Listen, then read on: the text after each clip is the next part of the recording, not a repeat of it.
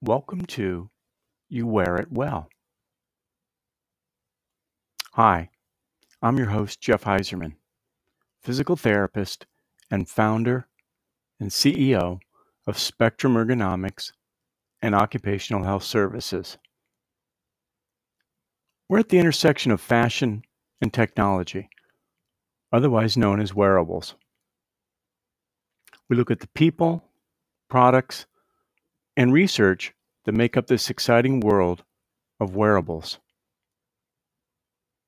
Are you a fashion designer, electrical engineer, or someone with the dream of designing a wearable? Apply for membership to my LinkedIn group page, Biotech Fashion, and join in the discussion.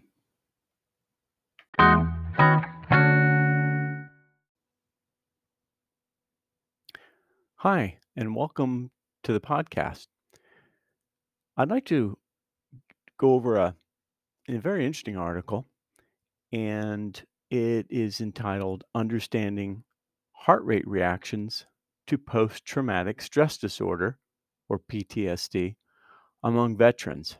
And it's a naturalistic study. I found it uh, very interesting in not only how it was set up, but the results and of course, it involves a wearable. The background on this research is that PTSD being so prevalent among combat veterans in the United States, there is showing a very positive correlation between PTSD and heart rate in many, many research articles and specific heart rate profiles during the onset of PTSD symptoms remains unknown.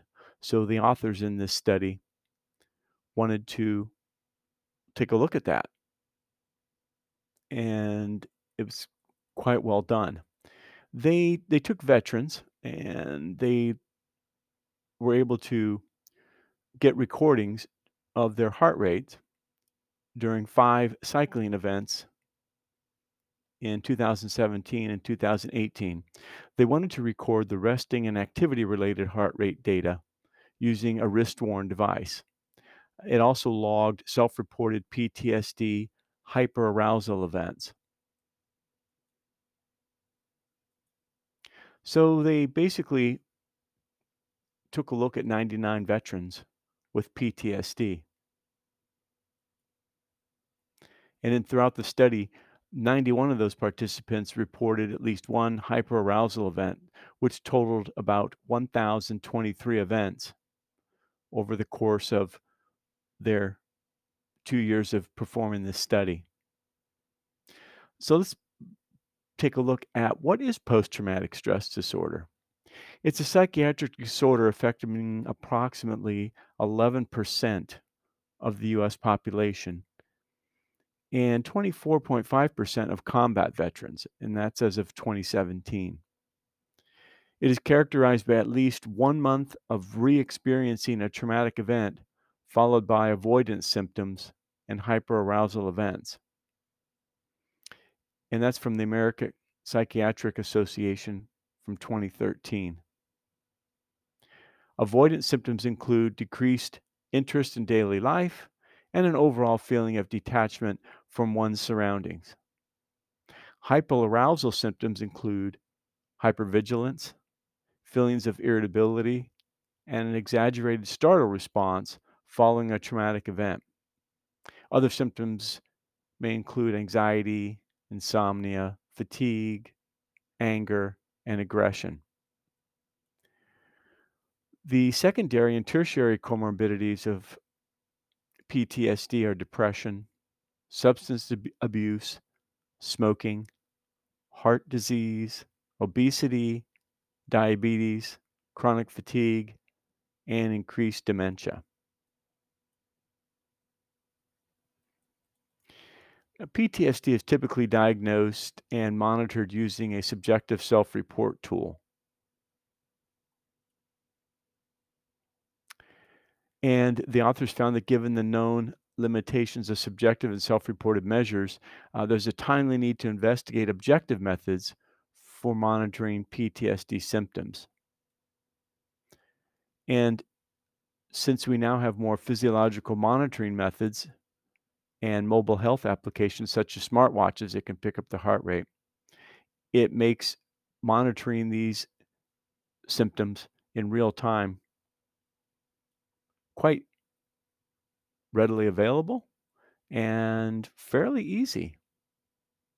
So the authors were able to go ahead and get to work on going to these events and interviewing vets and then getting them to basically wear the watches.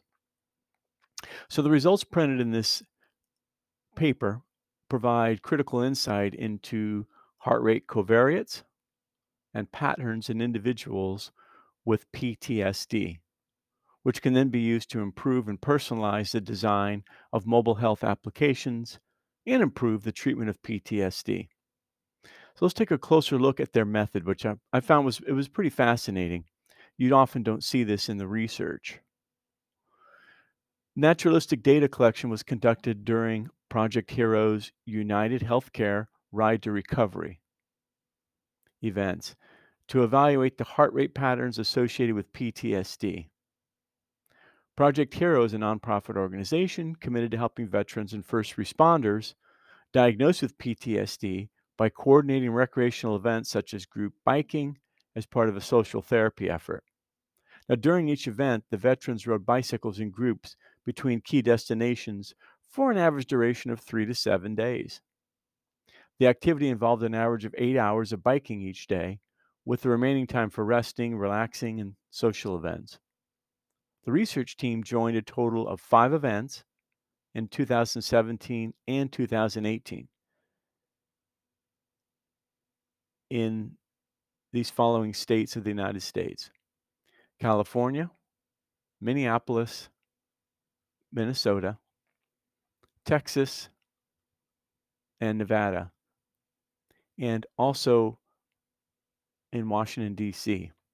And this is where they recruited the participants from each event. Now, if we take a look at these 99 participants, they all took part in the Hero bike rides. And there were about 500 overall participants, but they were able to get a good voluntary sample of 99. All these participants consented to complete the study, and the cardiac data were collected from all 99 participants and were used for analysis of heart rate patterns. The data collection app was developed by the research team and served several purposes, including providing a summary of heart rate activity, which is represented as beats per minute or BPM of the user, as well as mindfulness features. It also included a function that allowed the user to report a PTSD hyperarousal event by tapping their finger anywhere on the watch face twice in quick succession, such as a double tap, which created time-stamped, self-reported event. The smartwatches were equipped with accelerometers and gyroscopic sensors, which allow kinematic data, including linear and angular acceleration, to be captured. The app ran continuously in the background and uses smartwatch's sensors to measure heart rate, and accelerometer data. Participants can interact with the application throughout the course of the event. So I really thought that was a very ingenious and very simple way of being able to record data, especially in a naturalistic study like this. So in taking a look at the analysis of the data, we'll take a look at, first of all, activity classification. Uh, the accelerometer data were used to classify periods involving physical activity, such as riding a bicycle, compared with resting by processing the linear acceleration data. We also took a look at the resting heart rate itself. The resting heart rate is obtained by taking the average heart rate during the moments that individuals are considered to be least physically active. So that's the resting heart rate. So that they took an average of that so that they could come up with the average resting heart rate. Well, what were the results? Well, first of all, we're going to break it up into a few different groups. First, we have characteristics of heart rate and the hyperarousal events. So in, in taking a look at the hyperarousal events, you can and the heart rate changes, you're able to compare that with the resting heart rate too. So most reported heart rates during hyperarousal events peaked between 80 and 90 beats per minute, with the median being 89 beats per minute. Now, as far as resting heart rate, their findings showed that the resting heart rates for these PTSD patients range from 61 to 120 beats per minute, with the median being 80.46.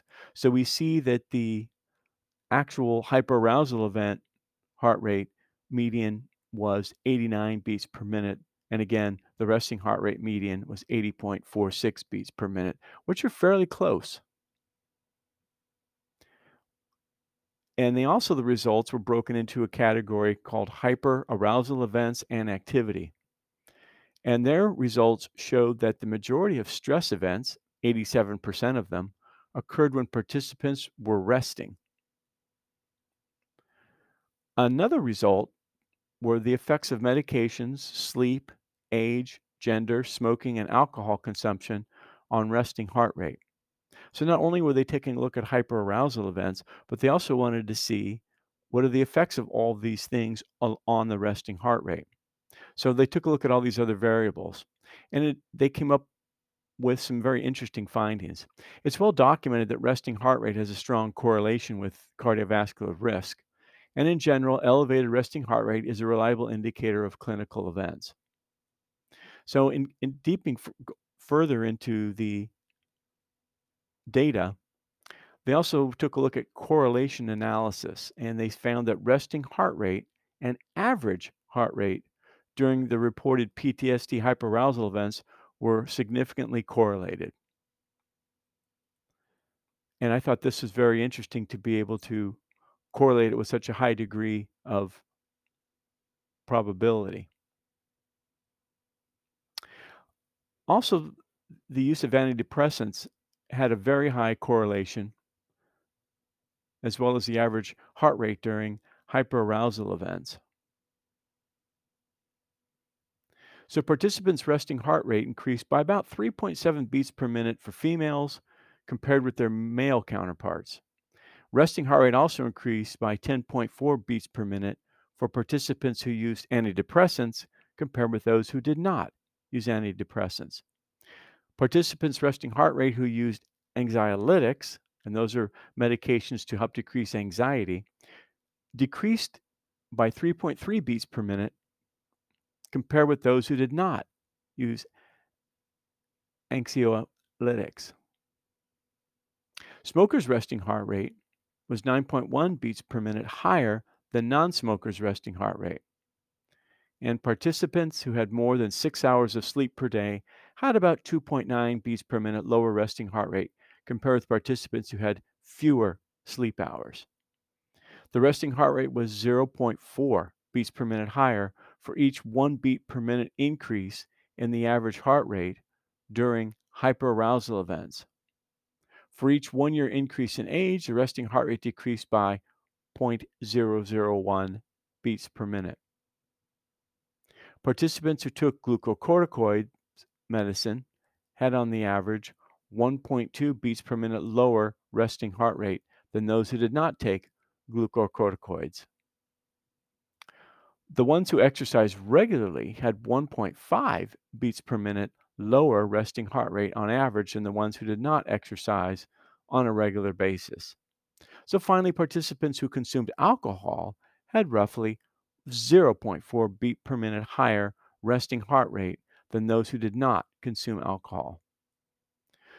Upon further digging into the data, they took a look at heart rate profiles during PTSD hyperarousal events. They took a look at heart rate rhythm and they found that when individuals experience these hyperarousal events related to their PTSD, their heart rate rhythm became irregular and sporadic. More specifically, in most cases, the heart rate continues to accelerate immediately after the perceived, which in this case was a self reported by the double tap on the watch, PTSD hyperarousal event for an average of about 21 beats per minute for 101 seconds on average, with clear deceleration after about 81 seconds on the average. And for some individuals, it was up to 200 seconds. So for an average of 26 beats per minute. So we take a look that when we see the heart rate accelerating, that it averages about 21 beats per minute during that hyperarousal event. And it lasts for about 101, 107 seconds. And then there's a clear deceleration afterwards of about 81 seconds on the average. And then the average drop is about 26 beats per minute, which may suggest a recovery from the event. However, the authors observed a large variability in such abnormal rhythms with no uniform gradient in heart rate arousal or recovery in PTSD windows.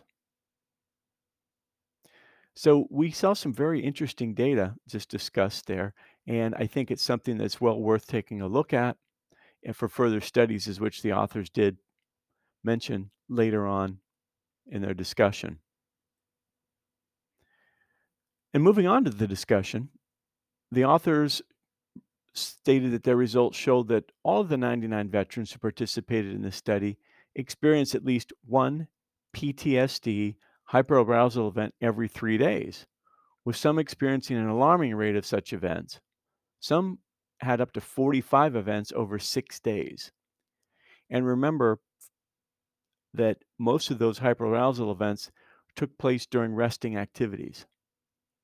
Now, although most participants reported not wearing the device between midnight and 6 a.m., about 5% of hyperarousal events were reported during this time frame, which may suggest a significant underestimation of the occurrence of these hyperarousal events during sleep. Their findings also suggested that the frequency of hyperarousal events is almost seven times higher during resting periods compared with periods involving physical activity. Now, this finding also had significance for the design of PTSD monitoring technologies. And their findings suggest the need to optimize designs for detection and interaction during rest periods.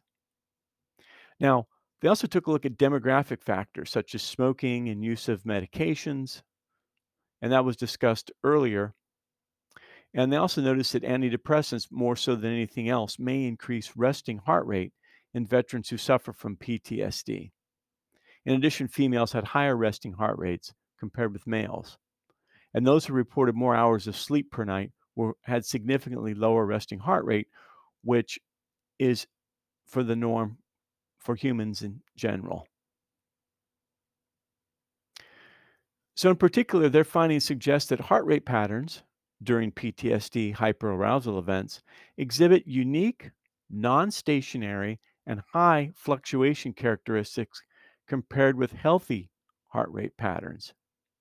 So, this preliminary evidence shows potential heart rate sensor based tools for detection of PTSD symptoms. Such detection may play a vital role in supporting just in time self management, digital therapeutics, and coaching technologies. Now, given this evidence suggesting the higher risk of heart attacks and other cardiovascular diseases for PTSD patients, their findings may support such a link between PTSD and higher rates of heart diseases. And given these known associations between high fluctuation in heart rate and cardiac autonomic dysfunction in individuals, their results may suggest a potential link between PTSD and higher rates of cardiovascular diseases, which is a fascinating finding because we all know that with sustained high heart rates for whether short periods or long periods of time, in the long run, does lead to cardiovascular dysfunction or diseases. So, in conclusion, their findings show distinguishable heart rate patterns and characteristics during PTSD hyperarousal events. And overall, in taking a look at this research, it's quite pioneering in the fact that it was done naturalistic, meaning they left the laboratory and actually went out and had their subjects fill out reports as well as their heart rate was being monitored while the watches were on, both during activity level as well as resting and during hyperarousal events.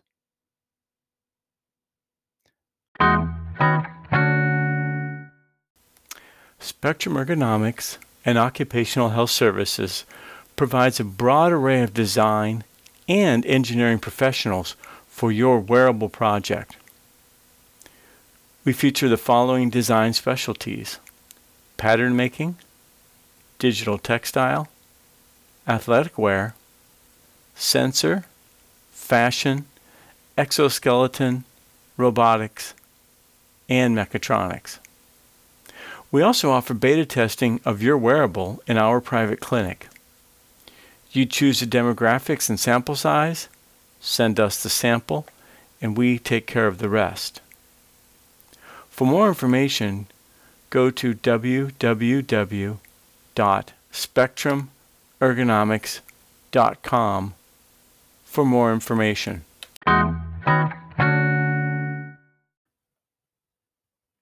Hey, if you're a startup wearable company and you'd like to be able to get your information on this podcast, please contact me at my company website, www.spectrumergonomics.com. I'd love to be able to feature a little bit about what you're doing to let the world know about your wearable. Well, thanks for joining me at the intersection of fashion and technology, and may you wear it well.